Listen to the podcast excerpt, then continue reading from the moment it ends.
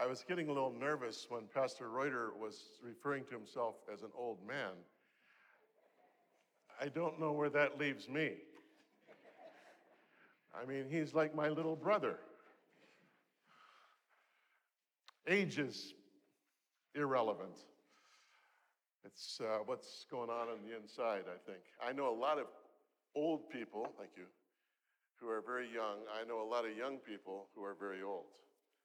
And um, I'm one of those guys that got to about age 26 and stuck there. I just, you know, so I'm the most surprised guy in the world every morning when I look in the mirror. Who, who is that guy?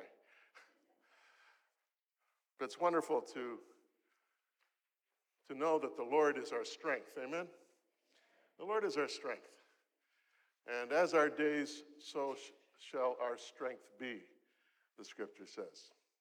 It's real, I, I, really mean this, a pleasure and a privilege to be here. As uh, Pastor Reuter has mentioned, we have been colleagues for over two decades.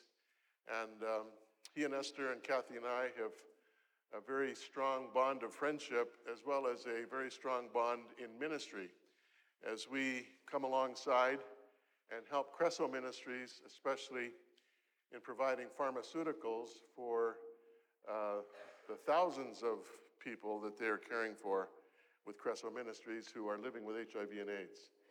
We uh, are so impressed with what Cresso is doing for orphans and widows and that is our primary focus. Pastor Reuter mentioned Jerusalem. In 1981, the Israeli government invited Kathy and I to plant a church in Jerusalem. It was a very unusual moment, first time in the history of the state that they'd ever asked a pastor to come and plant a church in Jerusalem. We had just built a brand new church in Toronto, Ontario, Canada. We had about 800 people attending. The place was just so successful. We had three little children, seven, five, and three years of age. Um, no reason really to want to leave Toronto. But when this invitation came our way, it was an offer we could not refuse. And so in 1981, November 1981, Kathy and I and our three children moved to Jerusalem. Planting a church in Jerusalem was quite an experience.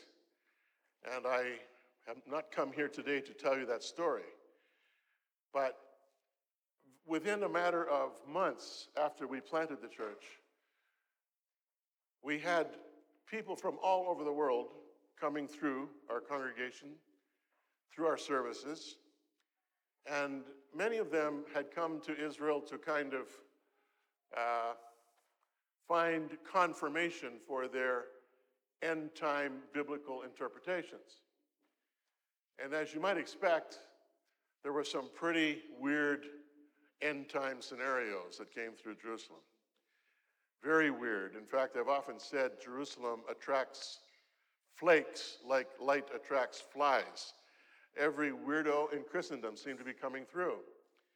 And they would come to me with their end time revelation and they wanted my um, endorsement because I was the pastor of the biggest church in the country.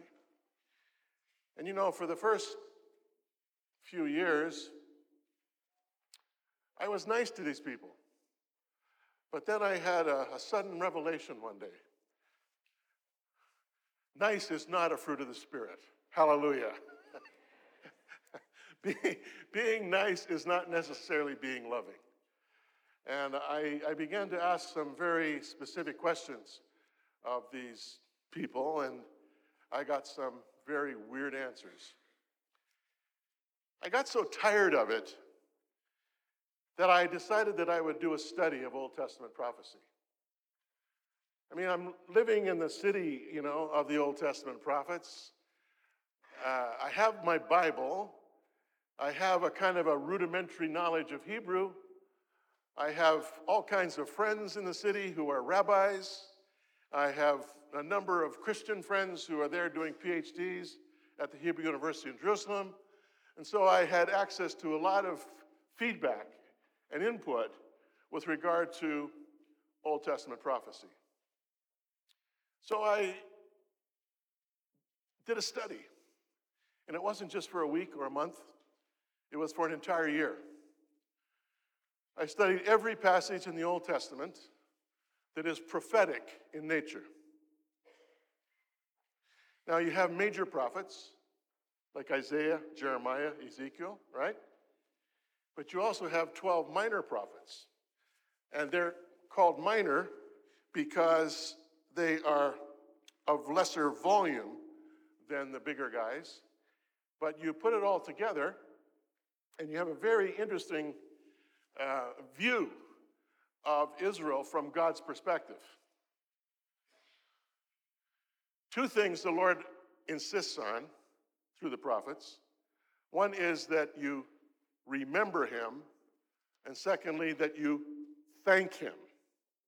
Remembrance and gratitude are very, very important core values from God's perspective. And you really see that coming through when we celebrate communion. We remember him and we thank him when we have communion, right? By the way, you guys, you did a great job today. You must be very tired. Yeah. If, I, if I'd been up there dancing with you, I'd be on the ground. I just. I gave up dancing long ago because when I dance, I fall over. But as I analyzed the Old Testament prophets, I discovered something very astonishing.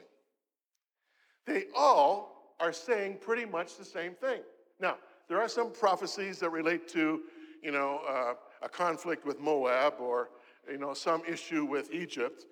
But in general, when you look at the prophetic content of Old Testament prophecy, this is what you discover.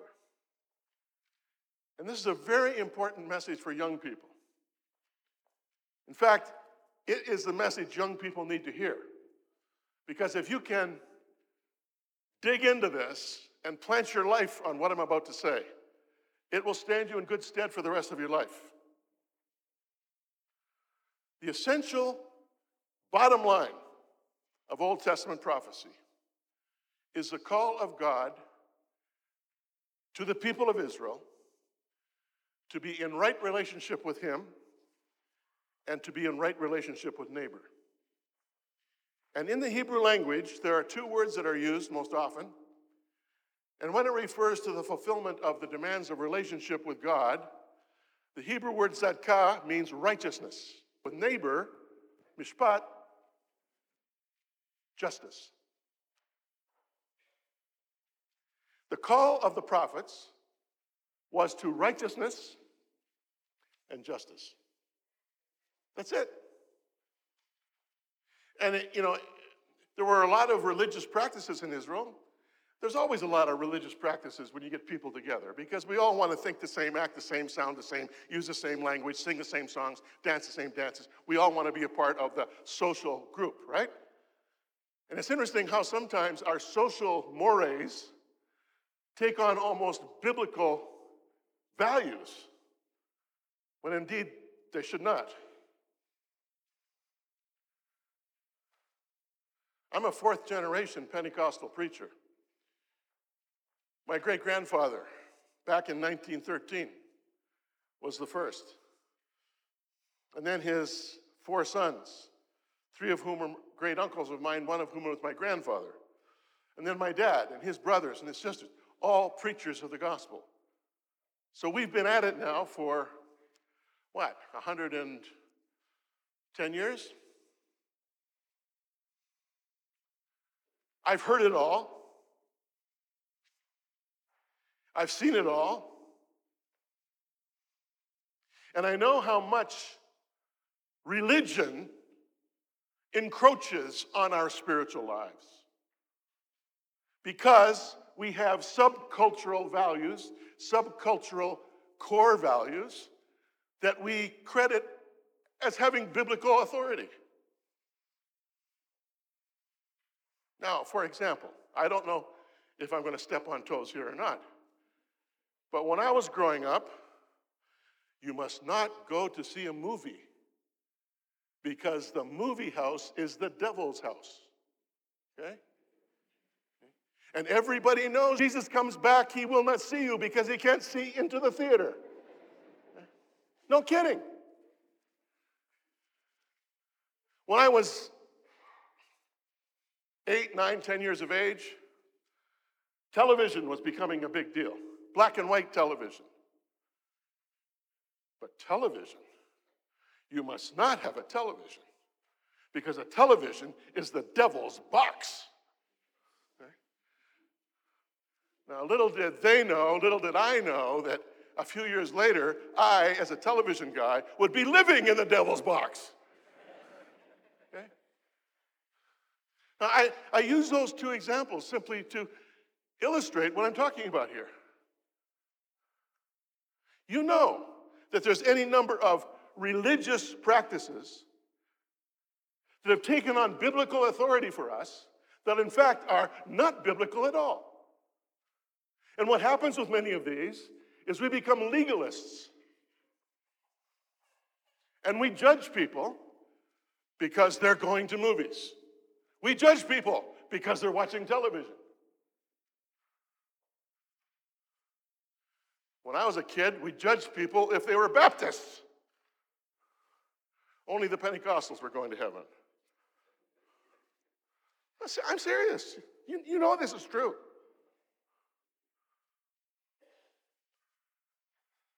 What's fascinating about Old Testament prophecy, kids, is that it is not a call to religion.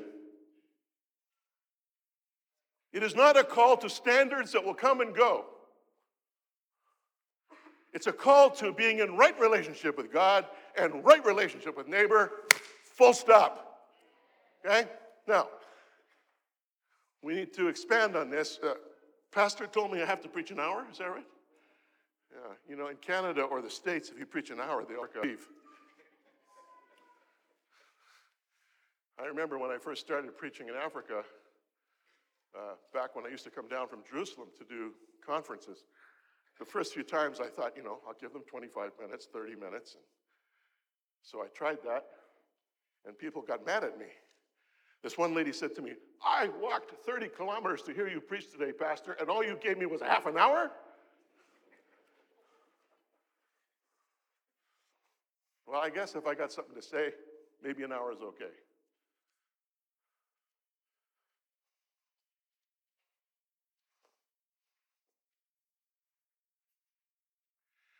And let me give you a few scriptures, just for those of you who are taking notes.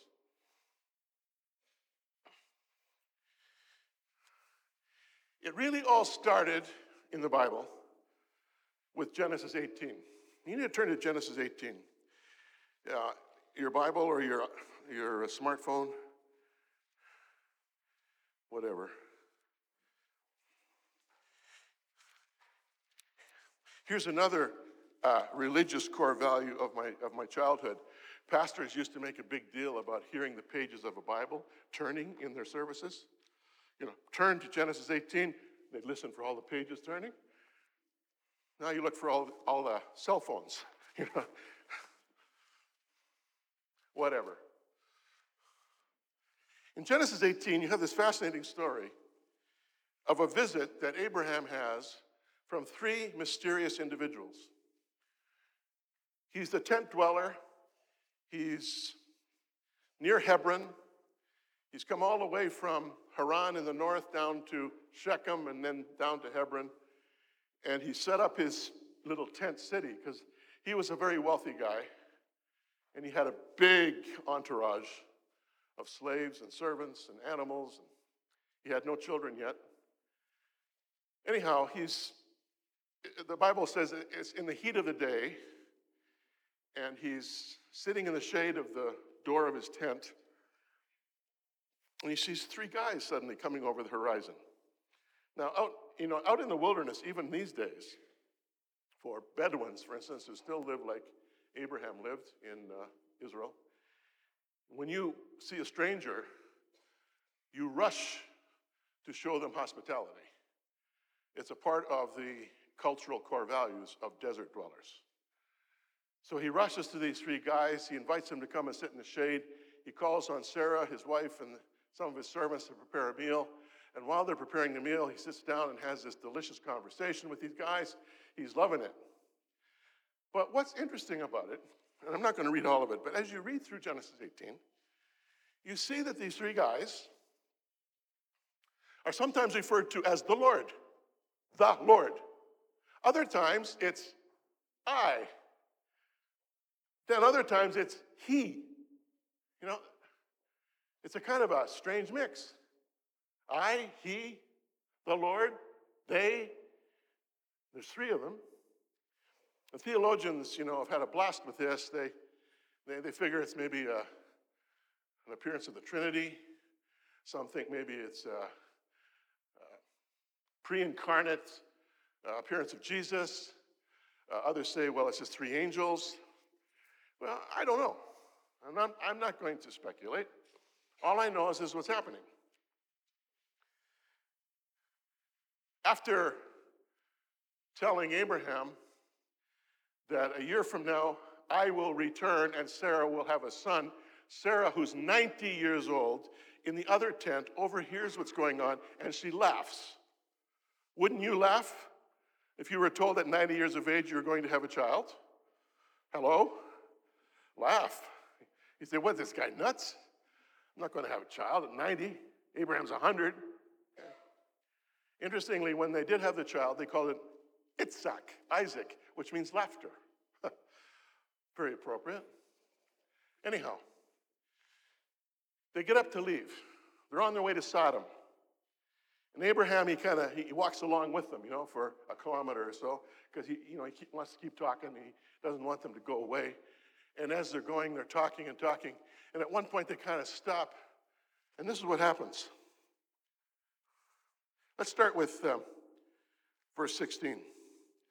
Then the men rose from there and looked towards Sodom, and Abraham went with them to send them on the way. And the Lord said, Shall I hide from Abraham what I'm, I'm doing? Since Abraham shall surely become a great and mighty nation, and all the nations of the earth shall be blessed in him. Now, here's the kicker. Are you ready for this? 19th verse. Here it is. For I have known him in order that he may command his children and his household after him. Here we go. That they keep the way of the Lord by doing righteousness and justice. The way of the Lord, righteousness and justice. This is coming from God Himself. This isn't coming from some, some preacher. It's not coming from some theological seminary. This is not coming from some religious institution. This is coming from God Himself. The way of the Lord is to do righteousness and justice, full stop. It's not to be religious,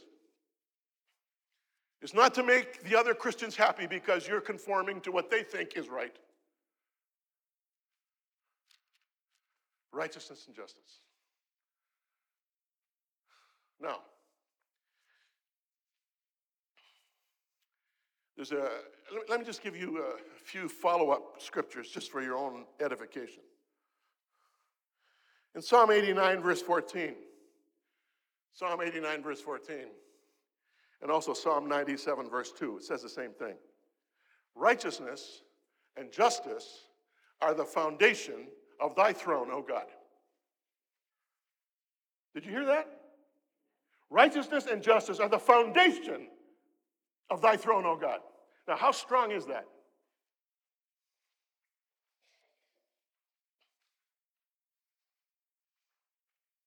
In Isaiah 28, verses 16 and 17. Behold, I lay in Zion a stone for a foundation, a tried stone, a precious preciousness, the plumb line. Whoa. Justice, the measuring line. Righteousness, the plumb line. Among all the other things that the writers do, they are terrific builders, as you know. 25 years ago, this building didn't exist. The university didn't exist. The Creswell Clinic didn't exist. 21 mobile clinics didn't exist. Along with everything else that they do, they're great builders. That big old tower out there that's about 100 feet tall, Pastor Reuter built himself. He amazes me. If I tried to build something, we'd be in big trouble. But here's the point if there's anybody who knows the truth of this scripture, it's Pastor Reuter. You have to have proper measurement and you have to have proper plumb, right? What, what, what's, what's the adage for carpenters? Measure twice, cut once. Is that how it is? Make sure you got the measurement right. Make sure the plumb line has got, you know, perfect plumb. Because if, if, if this building is not built with perfect plumb, gravity wins and the place collapses and we die.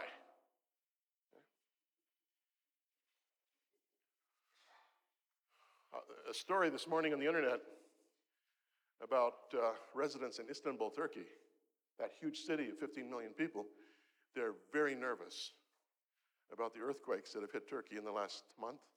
Why are they nervous? Because most of their houses were built before any kind of standard of building was put in place. And already there are cracks in many of the houses in Istanbul, and they're expecting the worst. When there isn't proper measurement, there isn't proper plumb, all you have to do is have a little shake of the ground, and everything comes crashing down. So, this is the same principle that applies to our lives. Justice is the measuring line, righteousness the plumb line. So, if we're going to be held accountable, as we are, before God, the question will not be Did you buy a television, the devil's box? Did you go to a movie with the rapture proof ceilings? No. Or any other legalism you want to throw in there. The question will be Have you loved the Lord your God with all your heart, soul, mind, and strength, and your neighbor as yourself? That's the question that will be asked. Now, I'll give you one more scripture and then I need to move to something beyond that.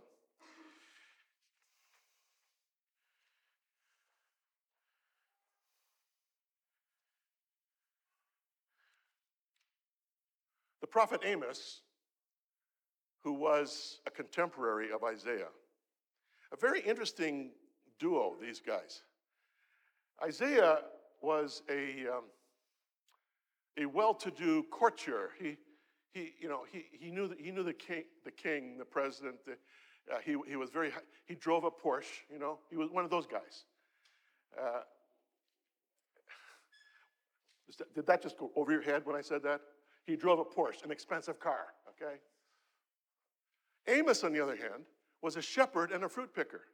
He had gnarly hands, dirt under his fingernails, calluses. Isaiah was a fluent writer. Amos was not so fluent, but interestingly, he must have been educated because he writes some of the most powerful poetry in all of prophetic literature. And Amos was probably the first prophet to put his prophecies in writing. Interesting, eh? Anyhow, God called him to prophesy to the northern kingdom of Israel out of Judah.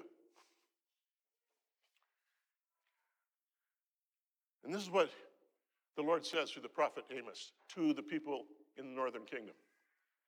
Listen to this. I hate, this is Amos chapter 5, verses 21 to 24. 5, 21 to 24. I hate, I despise your feast days. Congregation of the righteous. The Lord hates this meeting. He hates this music. He hates this noise. He hates all of this fuss in the name of the Lord. He hates it. I do not savor your sacred assemblies. Take away from me the noise of your songs. But let justice run down like water and righteousness like a mighty stream. Okay? What's he saying here? He's saying, Israel, and I think we can apply it to ourselves, don't kid yourselves. Don't think that by being religious and acting religious and sounding religious and singing religious and dancing religious that you're impacting heaven at all. I mean, this is easy to do. Kathy and I work in some of the most rural areas, especially of central Zambia and also Malawi and parts of South Africa. And we see the, the tribal dancing and the tribal singing, and it's amazing. It is so energetic, dancing like I've never seen. And I'll tell you, in those tribal areas, they shake everything they can shake. Okay, we're talking shake it up, baby. Okay? But interestingly, I come into the house of the Lord and I see almost the same thing. I'm not saying they are the same thing, but the point I'm making is this shaking it up, baby, does not shake up heaven, baby.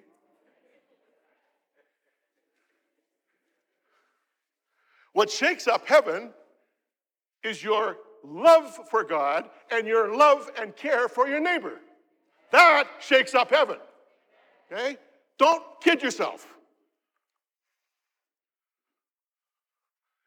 You like that, eh? You were shaking it up here. You're doing a really good job. Yeah, I was, I was very impressed. Like I said, I would have shook it up too, except I would have fallen over.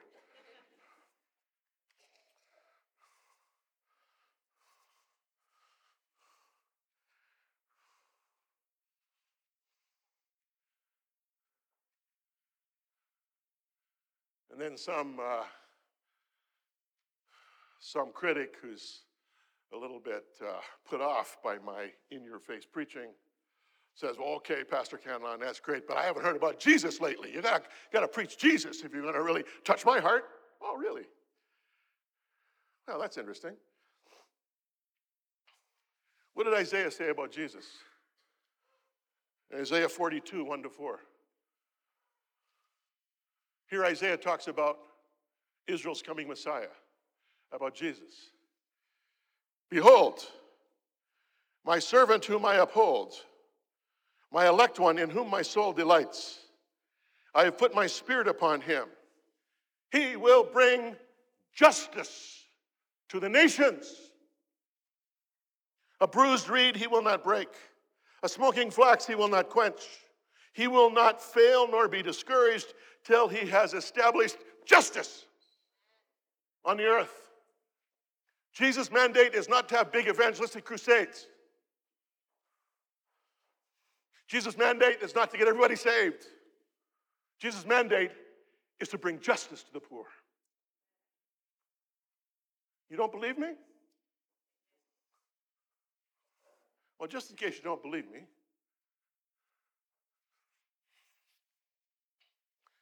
Jesus preached in his hometown synagogue just as his ministry was beginning. And uh, the people didn't realize it, but he was about to really offend them.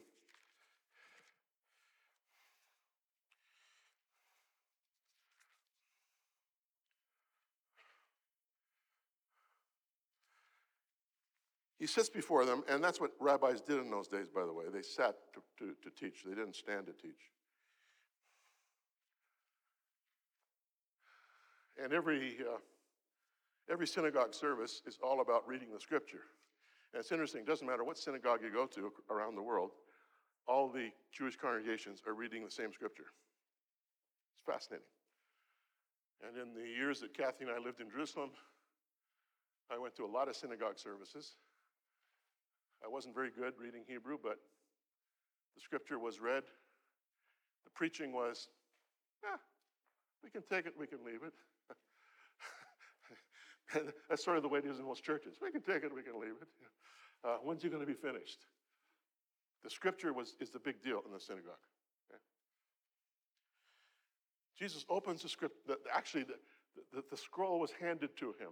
He didn't have a Bible like this, he had a scroll. The scroll was handed to him, and that very morning, they were reading this from Isaiah 61. The Spirit of the Lord God is upon me, because the Lord has anointed me to preach good tidings to the poor. He has sent me to heal the brokenhearted, to proclaim liberty to the captives, and the opening of the prison to those who are bound to proclaim the acceptable year of the Lord and the day of vengeance of our God, to comfort all who mourn, to console those who mourn in Zion, to give them beauty for ashes, the oil of joy for mourning, the garment of praise for the spirit of heaviness, that they may be called trees of righteousness, the planting of the Lord, that he may be glorified. Jesus looks at his people, his mother, his brothers, a lot of his friends he'd grown up with are sitting there, and he says, This is me.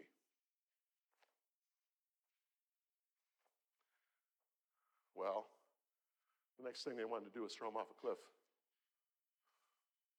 How dare you? How dare you take this messianic passage and say that it's you? This is Jesus. He doesn't say, The Lord has anointed me to have huge evangelistic crusades all across Africa. He's anointed me to be on television and to be a big celebrity, to write a lot of books, and to impress people with my wealth. He has anointed me to wear white suits and white shoes with white teeth and look like an angel more than a human being. He's anointed me to evangelize all of Nigeria and then try to influence all the rest of Africa with my doctrine out of Nigeria.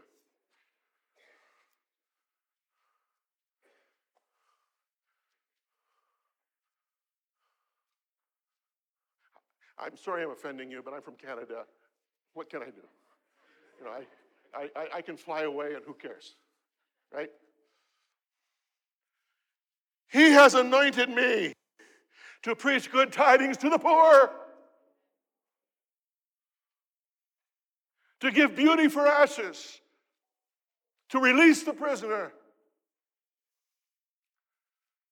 to bring justice, to bring justice to this earth. Justice. Justice.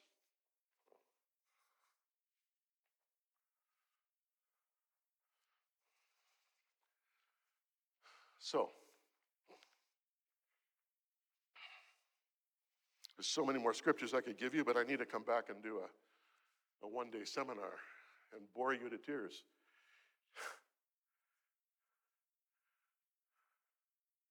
what about Jesus and this bottom line? Of prophecy.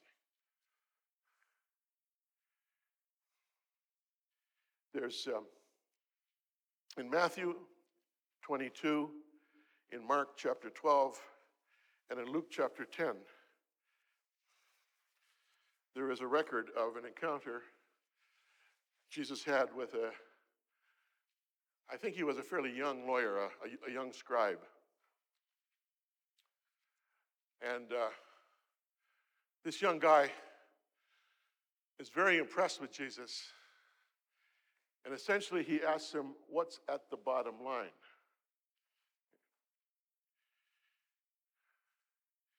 I like the Mark 12 reference, but they're both, all three of them are good. Same story, but delivered in different ways. And by the way, don't ever expect Matthew, Mark, Luke, and John to give the same account, the same timeline. No, don't, don't let that throw you at all. The gospel is not the product of a committee. Where, where these four guys sit down, no, no, let's make sure we're saying the right thing, right timing, right, right, right, right, right. These guys are playing an instrument in God's orchestra. Each of them has their own instrument, each has their own wind, each of them has their own sound. And sometimes there's, there's an unwarranted squeaker or two, like there was with me in high school when I played a clarinet.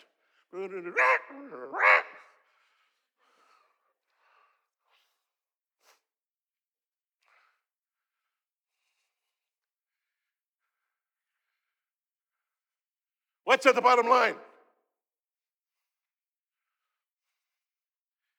Jesus responds, Adonai Chad, Ma Israel, Adonai Eloheinu, Adonai Chad. Now, I am a Pentecostal, but that's not tongues. Relax. That's Hebrew. Hear, O Israel, the Lord our God, the Lord is one. This is the bottom line confession of the Jewish faith. It is light to the Gentile world of idolatry. Okay. In a world surrounded by demons and gods of every description, this word from Israel was like a cutting knife. Hear, O Israel, hear all the nations of the world, there is one God. there is one God. Not two, not three, one God. This is light to the Gentiles. Okay? So, Jesus shows us how Jewish he is by saying that. By the way, I, I made this reference years ago to Jesus being Jewish, and there was a woman at the back got really upset with me. Jesus wasn't Jewish, he was a Christian. See, biblical ignorance knows no bounds.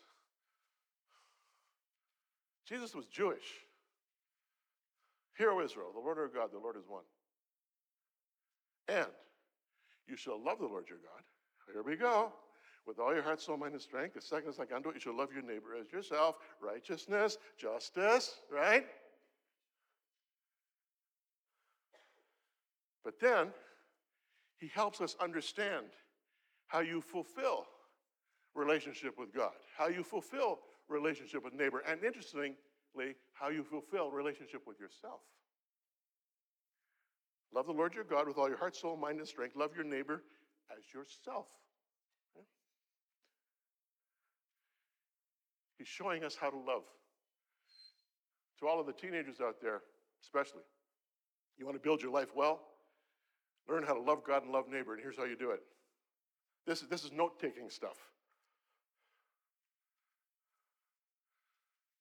Jesus says the way you fulfill love, heart, soul, mind, the way you fulfill love for neighbor, the way you fulfill love for yourself is by engaging your heart, soul, mind, and strength. Now, the first word, heart, is a no brainer.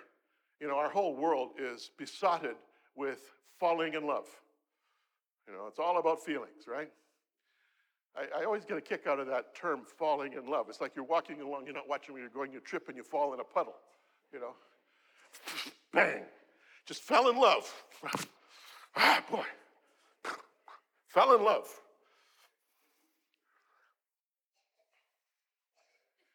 But in our world, on social media, internet, TikTok, Twitter, you name it, it's all about feelings, right? Oh, he loves me. I know he loves me. And this guy is a big phony. He's setting himself up as somebody he's not, and he's nothing but a liar. Right?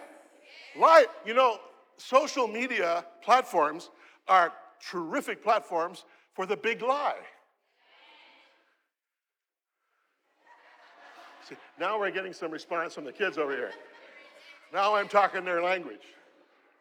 I mean, you read all these stories, right, of all these broken-hearted girls, mainly broken-hearted girls.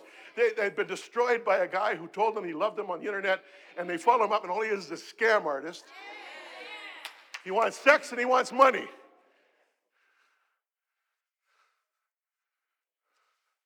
Now, Jesus doesn't deny. Are you, are you with me here? Am I, am I a bit, bit strong medicine for you guys? You can chalk it up to me being white, okay? White guys are like this. Jesus doesn't deny the emotional component in love. It's important to feel. It's important to feel. Feel our love for God. That's a, that's a big motivator, actually, in our praise and worship, is it not? We feel something for Him. So, the first step in loving God, of course, is that emotive, that emotional component with the heart. But then he adds to that heart, soul, mind, and strength. Now, interestingly, in the Jewish context, soul and mind are pretty much equivalent.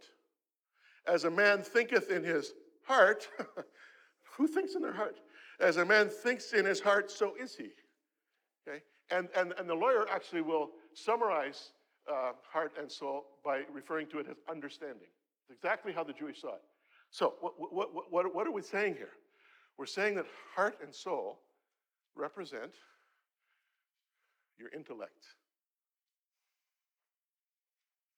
You have your emotion, you have your intelligence.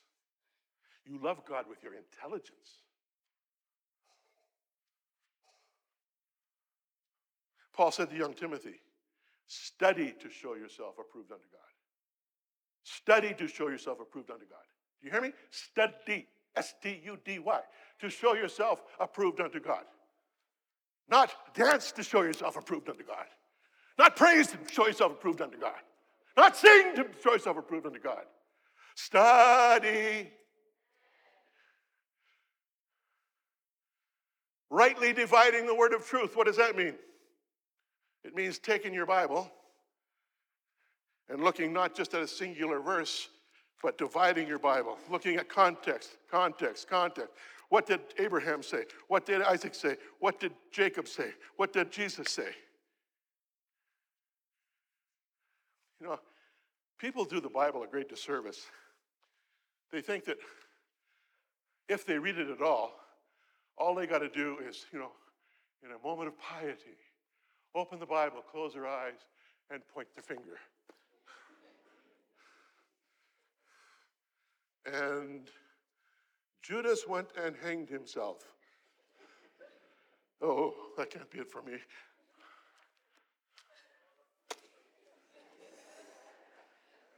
Go and do thou likewise. I mean, really.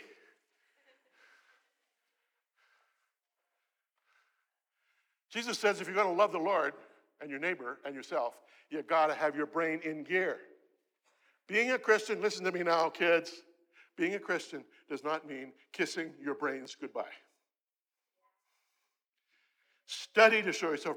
You know, there's a, a tremendous scripture in uh, Romans chapter 12,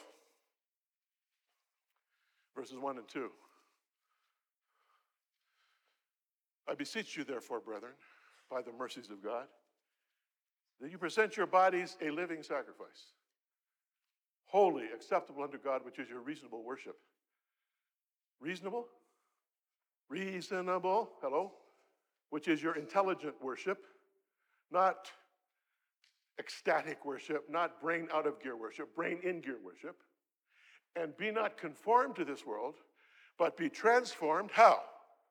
By the renewing of your mind. Hello.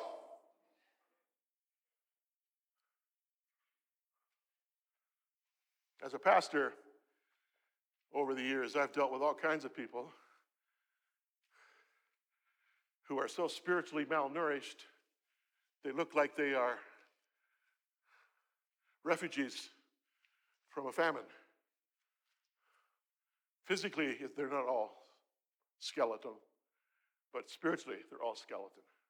There's nothing to them. The slightest wind will blow them over, the slightest virus will destroy them spiritually. The slightest wind of doctrine will overwhelm them. They'll follow any false prophet who comes along. Why? Because they are malnourished. They have not fed their spirits on the Word of God. So many times people have come to me with their issues.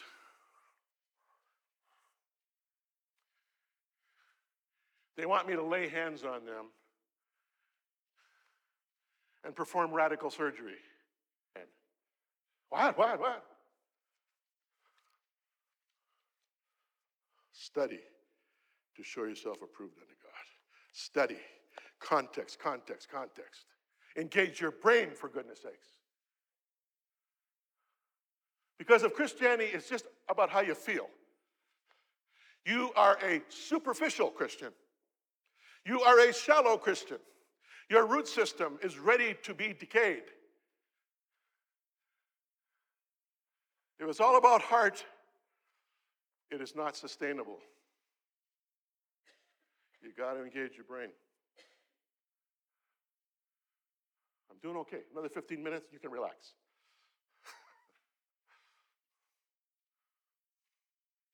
Heart, soul, mind, emotion, intelligence, and will. That's what strength is all about will. The strongest part of you is your willpower. You can be a little, you know, Joan of Arc or a short little Napoleon, and you can win the world. Not by the size of your muscles, but by the strength of your will. Mother Teresa in India was just a little gal. I don't think she weighed more than uh, 80 pounds. She influenced the whole world, this little woman did. by the strength of her will. So when Jesus says you love God, you love neighbor, and you love yourself with your will, what is he telling us? He's saying you love God, you love neighbor, you love yourself with your, listen to me, decisions. We are all the product of the decisions that we have made. You know that's true. So often we, you know, we want to blame others. Man, we are great blame shifters right? It was my upbringing. It was my, my father. It was, it was my, it was, okay, okay, okay, okay. Life happens. But ultimately, friends, you are the product of the decisions that you have made, not the decisions someone else has made. Don't claim victim status. Even though you may have been victimized, get over it. What's the expression? build a bridge and get over it. I mean, really? Are you going to spend the rest of your life marinating in the victimization of your past? Are you not going to live today and celebrate the sunshine and the and the toxic cancer? Or are you just going to live suppurating, affected by this toxic cancer of memory? I know life is tough. I can tell you about some of my memories, which I won't, but Get beyond your memories. Hello? Get beyond them. Start making good decisions. Good decisions for God, good decisions for neighbor, good decisions for self.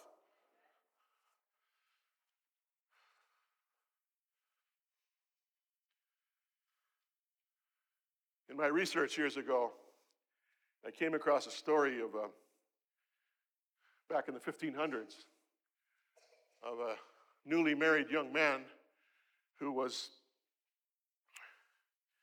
brought to the, the, the, the parson, the preacher in town. In those days, the preacher was the parson, P A R S O N, which is Old English for the person. He would be the only one in the village who was literate. He's the only one who could read and write. So he was a notary for all the legal agreements. He acted as a lawyer, sometimes as a judge, because he was the parson, the person. Okay? This guy's been married a few months. His neighbors are aware of the fact that he's carrying on an adulterous relationship with his neighbor's wife. And so they bring him to the parson for discipline. He tries to explain himself to the parson. Yes, yes, parson, I did, I did it, but you, you don't understand the outside pressures. Outside pressures. Yeah, outside pressure. Outside pressures, boy. Outside pressures. Where were your inside braces? Did you hear that? Do you know what a brace is? Where was that inside you that kept the outside pressures at bay? To deal with uh, people who are promiscuous or adulterous. And they always have this story to tell me.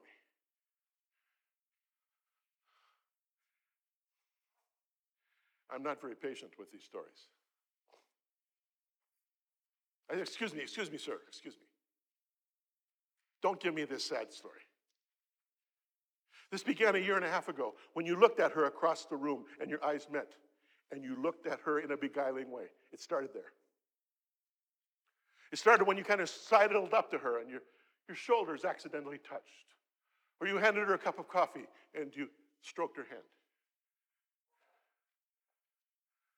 This started when you were lying in your bed at night and instead of making love to your wife, you had sexual fantasies about your neighbor's wife. Long before you had sex with her, you were lusting after her. And that's what Jesus means when he says lusting after is not a good thing. Because it's not a case of just feeling desire, it's a case of pursuing desire. I will get her to bed sooner or later. That's lusting after. Okay? Well, here's the point. Fella, your decision a year and a half ago to hold her gaze was the beginning of that adulterous relationship. It was a decision you made. It was a decision you made to sidle up behind, beside her and casually brush her shoulder. It was a decision you made to caress her hand as you handed her that cup of coffee. It was a decision you made to accidentally show up at her place of work one day for some reason and to carry on a, a beguiling conversation. Decisions. We are all monuments to the decisions we've made. Don't kid yourself. Don't blame someone else. You know, the problem, John says in one of his epistles, is the lust of the flesh, the lust of the eye, and the pride of life.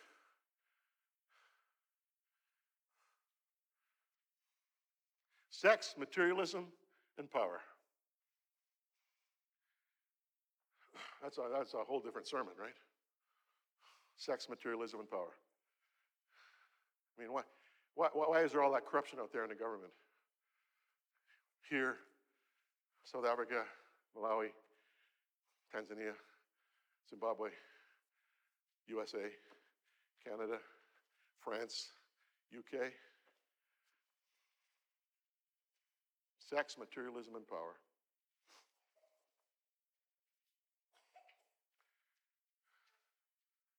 We make decisions.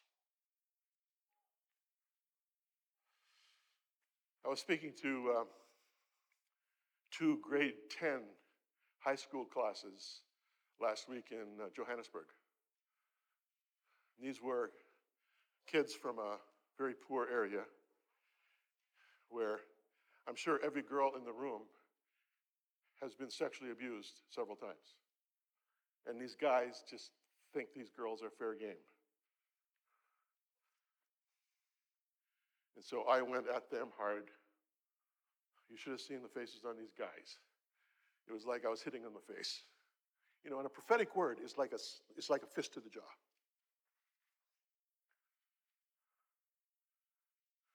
So you're going to have your 30 seconds of pleasure, and she's going to carry the memory for the rest of her life. There's going to be a baby, and that baby will never know you as a father. That baby will be an orphan.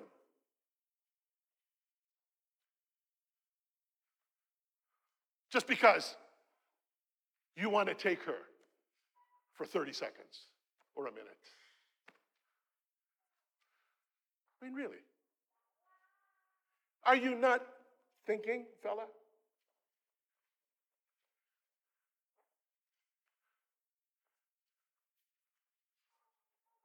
Think and then decide.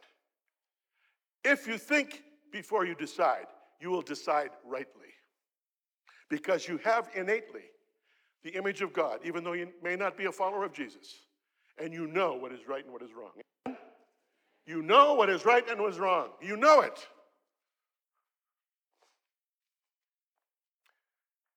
Final comments.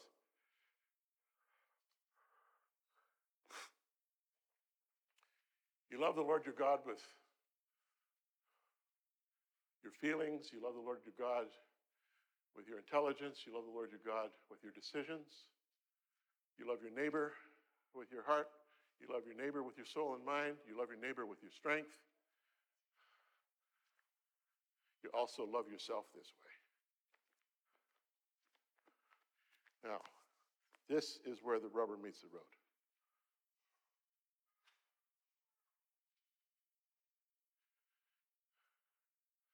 There are hundreds of millions of people out there, billions of people out there on social networks whose primary characteristic is insecurity.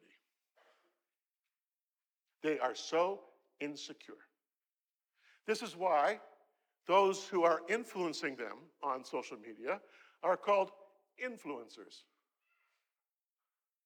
An influencer cannot influence a secure person, but an influencer can very much influence an insecure person, right?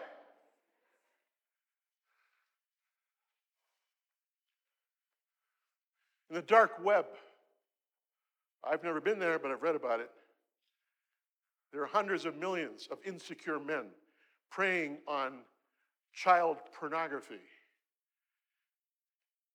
and being scammed by cartels who present attractive women on the screen for them, who enter into intimate conversation and eventually name to name conversation. And eventually, you know, I'm about to uh, uh, pay some insurance on my car and I'm a little short on money. Can you send me some money? You, you know these stories.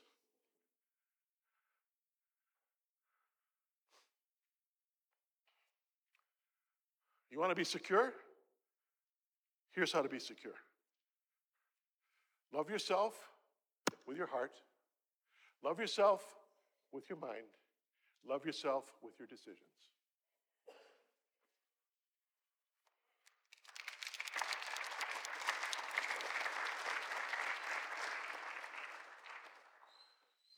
I can take you into bookstores in North America that have whole sections of hundreds of books on self.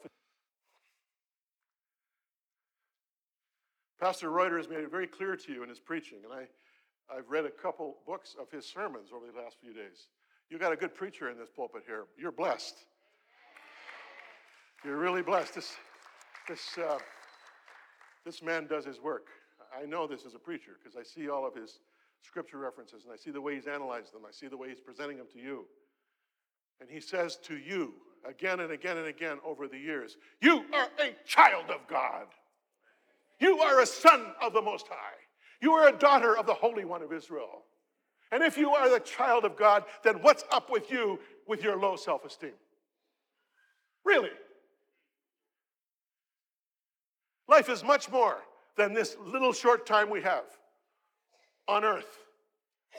Life is about what is to come when we enter into the presence of the Lord, where we become the planting of the Lord.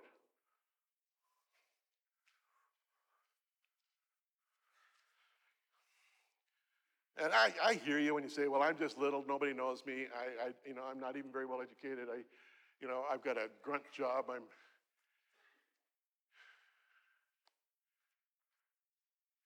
one day at the temple, the people were giving their offerings. And outside the temple was this big, loved making a lot of noise with their offerings, where people could throw in money. And it was made out of metal, so it made a lot of noise. People loved making a lot of noise with their offerings. Look how much I'm giving. There's this one little widow who kind of humbly sneaks up, silently drops in two mites, which essentially is about a quarter of a penny.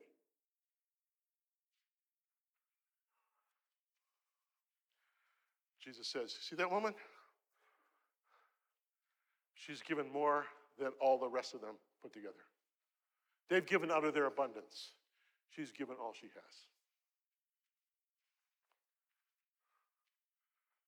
That's how the Lord values us, friends.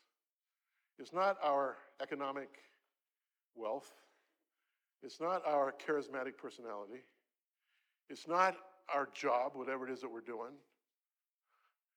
He values us because He knows our name, He's made us in His image, and He has a home prepared for you. For you, with your name on it. I don't know if you've been seeing any of the documentaries lately on television or the internet coming out of the new telescope, the James Webb telescope. Ah, astonishing.